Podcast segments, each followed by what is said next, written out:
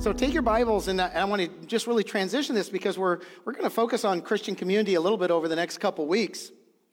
And uh, the, uh, uh, we're going to be in Acts chapter 2, starting in verse 42, and we'll get there here in a minute.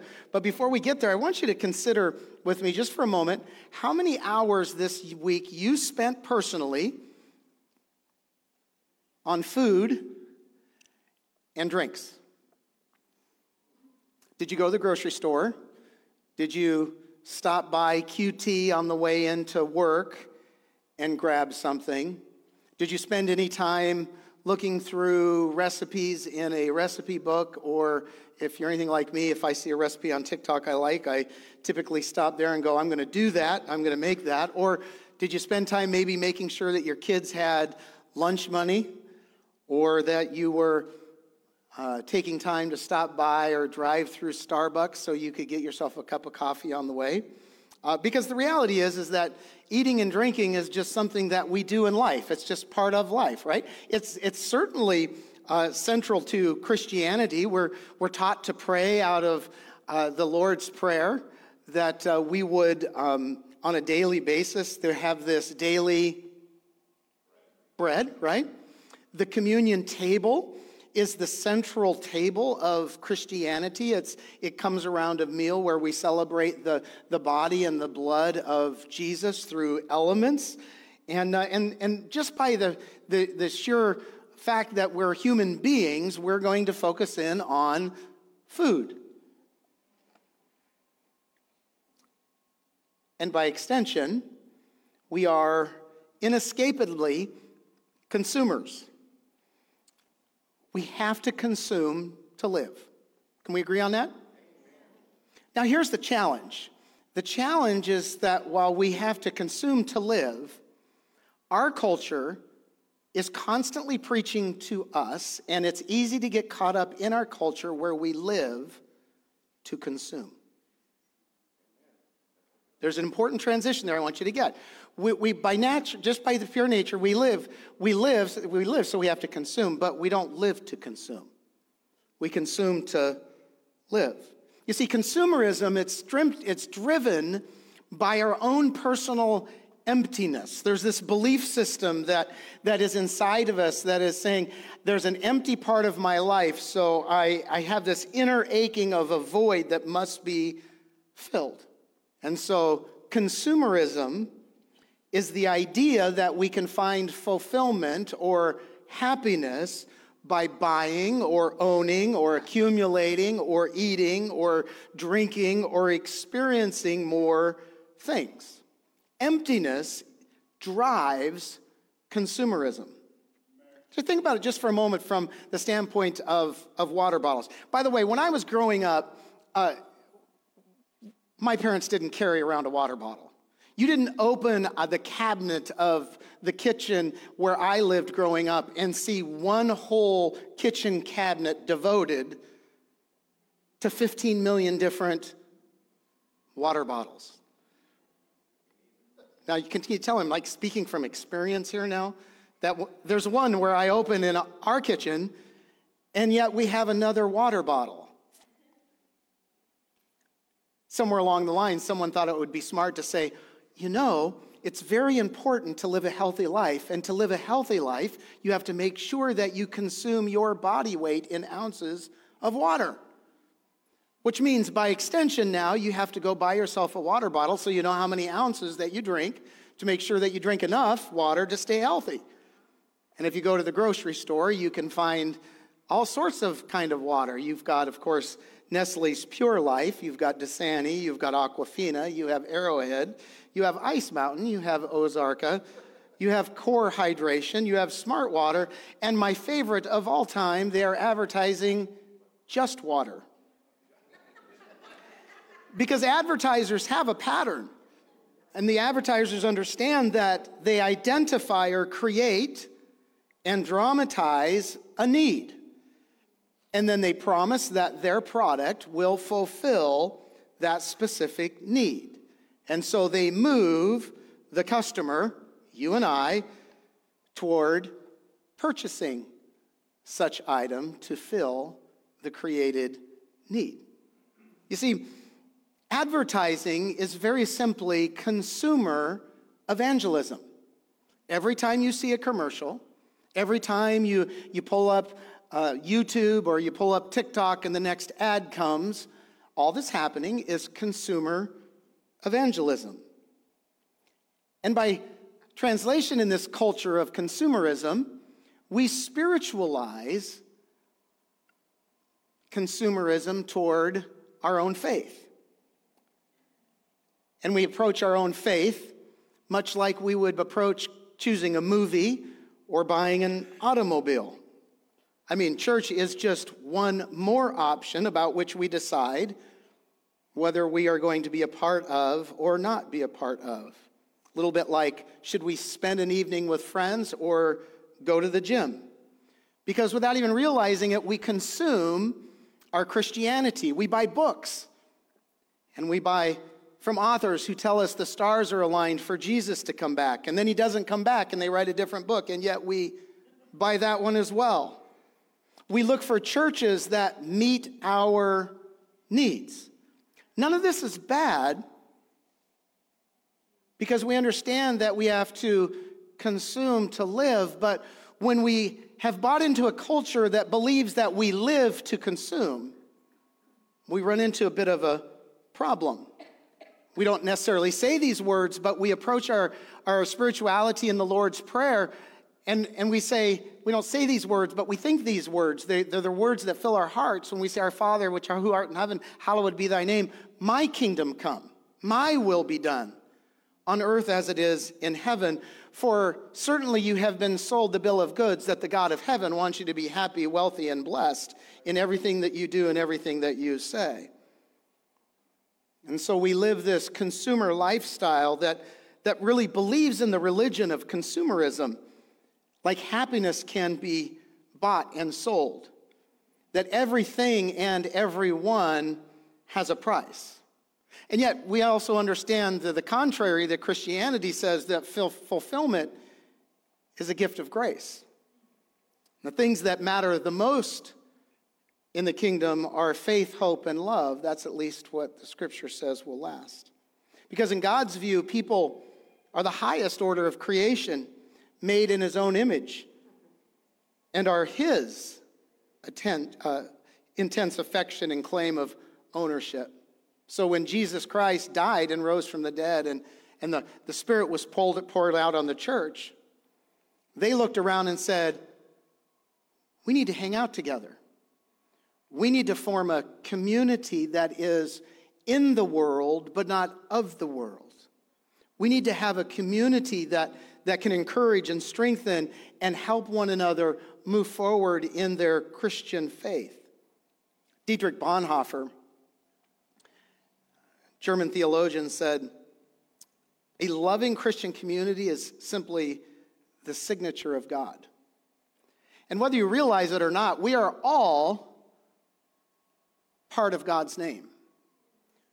And I want you to think of yourself as just a letter or maybe even a part of a letter. And that by ourselves, we cannot fully say the name, be the name of God. It requires Christian community for us to fully become a true and right reflection of who the great God of heaven actually is. Psalm 133 says, Behold, how good and pleasant it is for brethren to dwell together in unity. I say all this because I want you to get this this morning that when it comes to community, no one really drifts into community. No one just wakes up one day and goes, Wow, man, I'm in the greatest community that I've ever experienced in my life. I experienced God's love through the people around me. I'm able to love the people around me. That just doesn't happen. It no more happens than evolution happens. Community is a choice that we make. Why does it have to be a choice? Because at the very core, sin separates. I want you to get this sin separates, and sin keeps us separated. But Jesus Christ unifies. Jesus Christ took that which was disconnected in the world and brought it together in his body, in his life, in his being. And so the choice that we make when we when we make a choice to follow Jesus, certainly when we stand before the Almighty God, my salvation, my my my my life in eternity with God is a is a singular thing. It's me and Jesus with with God. I say it's a singular thing because it's not me, it's Jesus. But beyond that, everything that is Christian, that is reflected, the, the rewards in heaven, the, the, the things that I will enjoy throughout all of eternity, are not about me as an individual. It's about God's signature called community. It's how we lived and operated and acted in faith, hope, and love with other believers, with other people that are in our life. And so, for, for a few moments today, you can already tell that I'm, I'm talking about two totally opposite things that we need to compare, we need to contrast. We, I think there's a place that the Lord wants us to grow in it, but we're, we're really comparing this, this idea of consumerism versus community. Because central to community is a word, word called we. But central to consumerism is a word called me. And when you begin to compare and contrast our lives with we versus me, the Holy Spirit then can begin to help us to understand how we've been drawn into this culture of, commu- uh, of consumerism that drives our behavior, that drives our belief system, that, that really keeps us isolated and keeps us from moving into the full dynamic of spirituality that the great God of heaven wants us to move in. And so in Acts chapter 2 and verse 42 says this And they devoted themselves to the apostles' teaching and the fellowship, to the breaking of bread and the prayers. And awe came upon every soul, and many sign and signs, wonders and signs were being done through the apostles. And all who believed were together and had all things in common. They were selling their possessions and belongings and distributing the proceeds to all, as any had need. And day by day, attending the temple together and breaking bread in their homes, they received their food with glad and generous hearts, praising God and having favor with all the people. The Lord added to their number day by day those who were being saved. Now, you might be sitting here going, Well, Pastor, come on now. We're already in life groups, and I'm in a life group, and we're doing good. And, and why is it you have to bring this? Because here, get, I want you to get this. There's a couple of different ways that we can approach this kind of a sermon. If you're not part of a life group, if you're not part of a, a community of, of believers that you're authentic with and you're transparent with, that is, that is holding you accountable and helping you advance in your spirituality, you need to be. And if you are, it still doesn't mean that you still don't predominantly have the me versus the we. Because you go, you can go to the group and think, well, this is what I'm going to get for me. And we miss the importance of the we. There's this receiving that we all we all get every Sunday and we respond to it, but then we got to recycle it. And that's the great thing about life groups. We can recycle the things the Lord is doing and giving us in our life to those that are around us. So how do we grow in this? Well, we start by growing when, when we really choose discipleship over complacency. Discipleship over complacency. Now, I have really been challenged uh, since uh, you know, of this last year and a half of finding this new good exercise routine. So I went and joined a gym. Six months ago, I, I joined a gym and, and I look at the mirror and I see no progress. So tomorrow, I'm going to go down there and find out what's really going on. Now, listen, some of you, that's how you approach your spirituality. I gave my life to Jesus. I better go down there and find out what's really going on because I don't notice any kinds of change. But you'll notice in that scripture it says, and they devoted themselves to the apostles, uh, to the apostles' teaching. The apostles only received from the Lord that which they then recycled to the people. Now, you got to understand, those, when we hear those words, you may think, well, I am already done with school. That word teaching is not about you going to another class. Because if you think of whatever profession you're in, if you are a teacher or you are a mechanic, uh, you may have learned things in school, but you did not become that particular person until you put it into what? Practice. You learned more doing than you ever did in the classroom. You got ideas in the classroom. In fact, the more education that I've received, I, you know, those professors, they live in a lofty world that just doesn't exist. Have you found this to be true? They're like, this can happen, this can happen. Yeah, in your own fantasy world, have you actually ever tried to do that stuff? Because we understand there's this gap between this educational learning and the actual practical walking out the way things are supposed to be done. And so what, what's happening here is the disciple, uh, the, the, the apostles have really are teaching the next level of disciples how to live their Christianity every day. I mean, as a pastor, these are the kind of questions I get. Well, can I drink as a Christian? Well, gee, that's the right question to ask. I mean, after all, Jesus turned water into wine, right? And it wasn't Welch's grape juice, people. But before you wonder if you should drink alcohol, maybe we should be asking, how's the miracle business going? That see how quickly it gets quiet? Because, because, we, because we're not challenged to live the life of the teacher. Who's the teacher? The teacher's Jesus. A disciple learns and does what the teacher does. And so I think it's fair to ask how's the miracle business?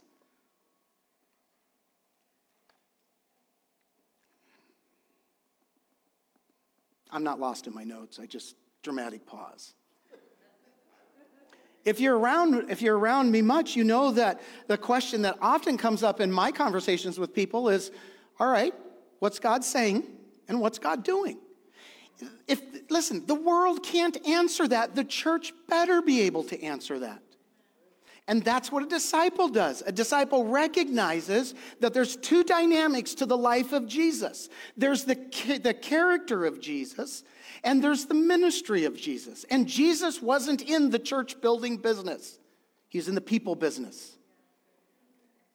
And so when we, we think about discipleship over complacency, we're saying that, that, that what's more important is that we grow together. But consumerism, the me part of that, demands that I am spiritually fit and that my spiritual my spiritual well-being is at the hands of others. I know none of you have never said this. You have the responsibility to meet my spiritual needs. That's consumerism at, the at, the, at its finest. But discipleship says, I'm going to find someone that I can follow, that I can look at their life and I can see a dynamic of Jesus that I want. And I'm going to follow them around and I'm going to learn from them and I'm going to implement what I've learned from them in my life and in certain areas. But one of the great challenges, and, and I, I was kind of comparing and contrasting in my own ministry experience between Arizona and Texas. And uh, and listen, community is difficult in, in any area you live because, again, sin separates and it isolates. But Jesus, He's the one that He connects people to the body of Christ. But Texans are really, I found to be really funny when it comes to this. They really choose isola- uh, isolation over, uh, over community. And that's the second thing we've really got to do is we've got to do community over isolation. Now, here's the, here's the funny thing that it just struck me so weird about some Texans. How, present company excluded. Okay? Yes, some of you just don't believe me. Uh, the fact is, is, is Texans are the sweetest, nicest people. They are that deep. They'll bless you, they'll love you at a distance. But don't ask to get under the, the, the, layer of my skin and what's going on in my life. We don't do that around here. We just, because we, we know you'll walk away and just say, oh, bless their heart. And of course, we live in a world where social media comes along and says, hey, we can help you with that isolation. You could just, you can just post everything that's good in your life for the world to see. And of course, that is absolutely what community is all about. That was tongue in cheek. And so you find that the scripture says, and all who believe were together. They were together. There was a, there was a, a togetherness that, that existed. It, that means that they were, de- now I want you get this, they were together when they were depressed. It means that they were together even if they are used to toxic relationships. They were, they were together even though they didn't always feel safe. They were together when they even had a mentality or a mindset that says, I can do it on my own. Because they understood at the very core of creation, God looked and said, It's not good that man should be alone. And in the, in the community, in the we part, in the we part, when we're together, we share in responsibility because we understand there's a belief system that says that, that, that is not about me. There's something greater at work here. There's a preciousness that God sees in me and those that are around. Where consumerism, it demands entitlement. It says, because it's about me, this is what I better get. I think that in our age, and certainly after post COVID, there's this growth that we really need ministry over selfishness. I like the fact that it says, and they were selling their possessions and belongings and distributing the proceeds to the pastor so he could have a better car and his own jet. And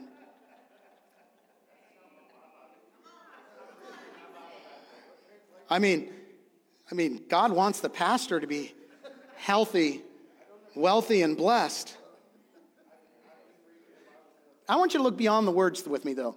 I, I want you to see what's going on here. There was an overall mentality, an overall mindset of ministry, of saying that what I have is not as important as the collective.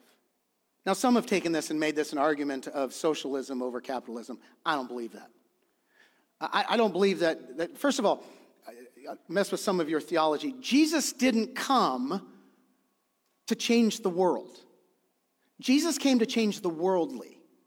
He'll come back and change the world. So, as you're worried about the forms of government, as you're worried about the, the, the nations that rage and go after each other in war, let me tell you something. Jesus is coming back and is going to take care of all that. But what he's called us to do is to join him in this, in this ongoing challenge of changing the worldly. So, what is ministry? People's ministry. Now, you know, the, the, the larger churches get, the more different things have to be done on Sunday morning, from worship to sound to nursery, and, and all that stuff's important and is needed. But ministry is people. And when we understand that ministry is people, then I'm challenged with the me versus the we. So it's, uh, I, for whatever reason, I just was up late this week. Every, like every night this week, I was up 11 o'clock. And I, I don't know if the Lord was preparing me for uh, the great storm that we had on Wednesday night, but 11 o'clock in the middle of the storm, I get a text that my niece is flying from Wichita to San Antonio and is stuck in DFW for the night. I had a decision to make. Okay, my bed, my my nice watch here tells me it's 9:15, Rich, get ready for bed. And 11 o'clock, I get a text. So I had a choice. Do I, do I put the needs that she has over the needs that I think I have? Because listen, I got the spiritual gift of sleep. When I'm ready to go to sleep, I go to sleep. So at 11:30, I'm going through this, going up to the DFW to get her to bring her to a place to sleep, so I could get back on the road at 6:15 in the morning, take her back to the airport. Because she's far more important than anything that my flesh is convincing me at the moment. Ministry is never convenient. When you understand that, that community being the signature of God, and you say, okay, that, that part of that is, is me just choosing to be, to be ministry minded rather than to just be selfish in myself, then all of a sudden I'm saying, wait a minute, it requires me, the we requires me to be missional. Where my flesh, it just demands that I be safe, taken care of, making sure that I have the proper amount of water drinking, drank every day. But I think the, the last thing is that simply we've got to really grow to a place where people really are over possessions. Again, they were, they were selling it. They were, they were selling everything as they could because they recognized the needs that were all around them.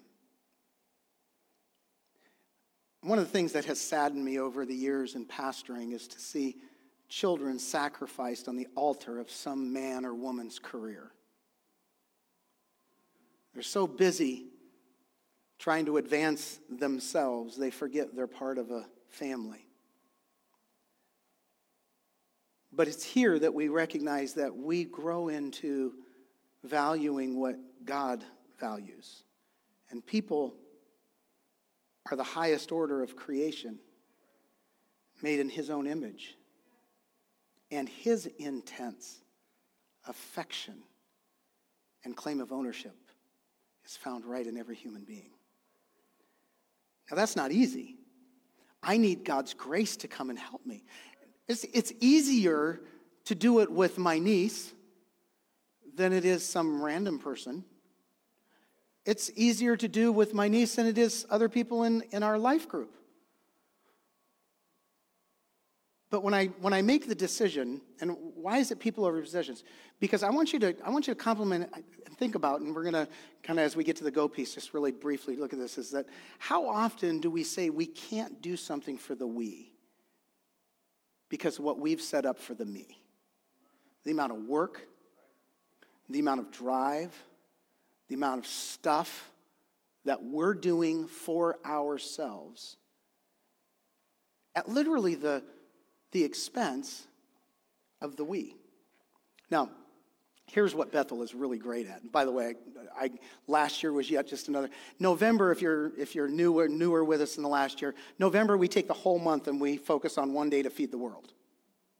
Okay, and and the one day to feed the world has everything today of, of, of working one day, one day. Get up in the morning, go to work, come home with that day in mind, where I'm going to take everything that I made in that day to feed to, to help women get, a, get into business in impoverished places around the world, to teach people how to do agriculture, and all this. And we give to that, and we give generously. And that's the kind of thing that, that when, we, when we put people over possessions, we're willing to say no to things so that we can really not just give a hand out, but what I like about Convoy of Hope, it is a hand up. There's a reaching down and a lifting up and, and helping people. Because community, the we part of it, has everything to do with a, I want you to get this, a shared freedom. Not an individual freedom, but a shared freedom.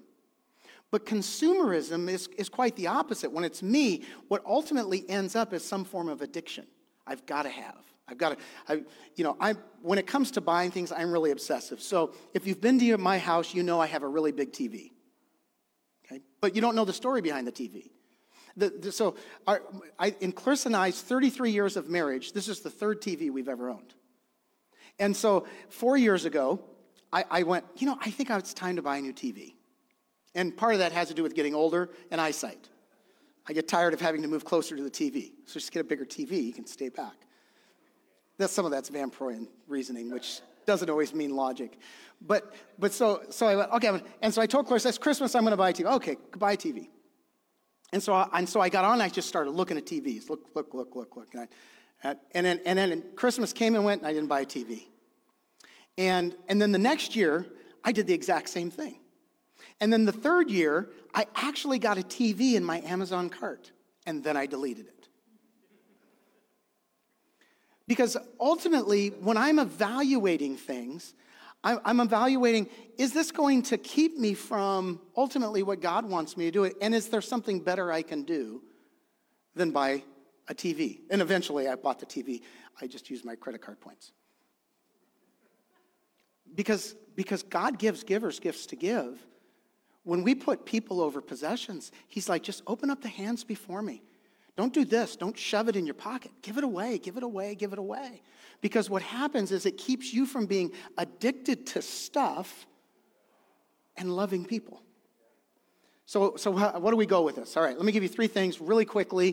Going to kind of finish. If the worship team wants to come, that'd be great. Uh, but I, I, think the big step for us this week, the first thing that I, I, really believe the Lord wants you to do, if you if you'll let it, if you if you want to try to get out of the, the the religion of consumerism into this idea of community, the very first thing you got to do is you got to evaluate. And what do I mean by that, that means you sit in your time with the Lord and you say, Lord, where where am I living where it's all about me? And allow the Lord to begin to tell you. You don't, you don't need the preacher to tell you. God's much better at it than I am. And he'll begin to show you these areas of our life where it's all about me. And I, I, listen, I don't really like evaluating these things. I know my flesh definitely doesn't like evaluating these things because there are plenty of things that, that I like right at the center of my life. But I think I, I think there's, a, there's another context with this. I think, Lord, am I really trying to be a disciple, or am I just trying to be good enough to get to heaven? I think we need to sit before the Lord and ask him that question. Because he doesn't want us just to, just to have some form of ticket to punch to heaven. He wants us to grow into the, to the life of Jesus Christ that we are called to. And even if you're in community, it's good to sit before the Lord and saying, Lord, is this community about me or is it about we? Challenge me there, Lord. I, I, I measure discipleship and maturity in Christianity as people following you. Who are you praying for? Who are you encouraging? Who are you lifting up at work? Who are you, who are you helping that is in the faith but weaker in the faith? Who, is, who are you helping that's not uh, a part of the faith? How are you praying for them? How are you encouraging them? because it's, it's, it's not a life of just me getting through day to day. God has providentially put me in the middle of all sorts of people that we call our circle of influence. And what I, what I liked about that scripture is they devoted themselves to, to the, the apostles' teaching and to fellowship. And then the next one was prayer. Who are they praying for? I bet you they were praying for their circle of influence. They were praying for people that are around them that, while they maybe have had an opportunity to share their faith, or there, there, are other people that are antagonistic toward the faith, but they're praying for them and they're saying, God, draw them to you, and, and then give me a heart that recognizes what you want me to do. And I think it's always good to evaluate, Lord, how am I expressing and how am I living out that value of people over possessions? And then as you do that, then here's the next thing is now we've got to engage it. Now we've got to say, okay, Lord, now that you've said this, what's that next step? Well, I spelled that out in the growth. Let's just allow the discipleship to get over complacency. It's community over isolation. It's, it's ministry over, over other things, whatever, whatever it is. And then it's taking that step, saying, Lord, I am ready and I'm willing. But here's, here's the other beautiful thing. As we mature in the Lord, and as we are growing into a people that says, hey, I want others to grow in this, I want others to be connected to the body of Christ, I want them to be part. It's not just a matter of the next step for you, but how can you help people around you take the next step? How can you help them engage in this, in this life of really being the signature of God? And finally, you start encouraging. You evaluate and you engage other people. And then through that, you begin to encourage them. You sit down with them. You, you, you choose to, I, I, wouldn't go as far as this is a big step for some. I, I wouldn't say ignore the Cowboys game and take somebody out to the lunch. I wouldn't say do that because you could work your schedule where you could watch the Cowboys game and take them out to dinner and cry over dinner or whatever that might be. Maybe you rejoice. I don't know. It's the 49ers today. We'll see. But the fact of the matter is, as we, as, we, as we mature in the things of the Lord, as we mature in our life groups, it's not a matter of us just hunkering down or eh, living a bunker mentality until Jesus comes back. But now we're, we're looking outward, we're encouraging, we're connecting, and we're bringing other people along so that they can get out of the religion of consumerism and get into community where they truly can experience something that is real. And so Jesus help us. Help us, Lord, to spend our time with you this week. Help us to, to engage uh, in the areas that you desire for us to engage in, and help us to be a people that, uh, that fulfill and continue to write uh, your signature is person after person come into a living, loving, and learning relationship with you, Jesus. And we just give you thanks for reminding and helping us in it. In Jesus' name. everybody said? Amen. Well, let's stand together. Let's sing one more song and we'll close in prayer. Hey, thank you again for joining us. We hope that our time together has been a blessing to you. And it doesn't have to end there. If you want to find last week's sermon, you can go to Facebook, YouTube, or you can listen to us on the audio podcast. You can let us know if you'd like to be further connected in a life group. But let me go ahead and pray as we close and say, God, thank you for being with us, Lord God. Thank you for helping us to carry your words, Lord God, and change our lives, Lord. Help us to carry your love to those around us. And we thank you for what you are doing. In Jesus' name, amen. God bless you and thank you for being a part. We hope to see you soon.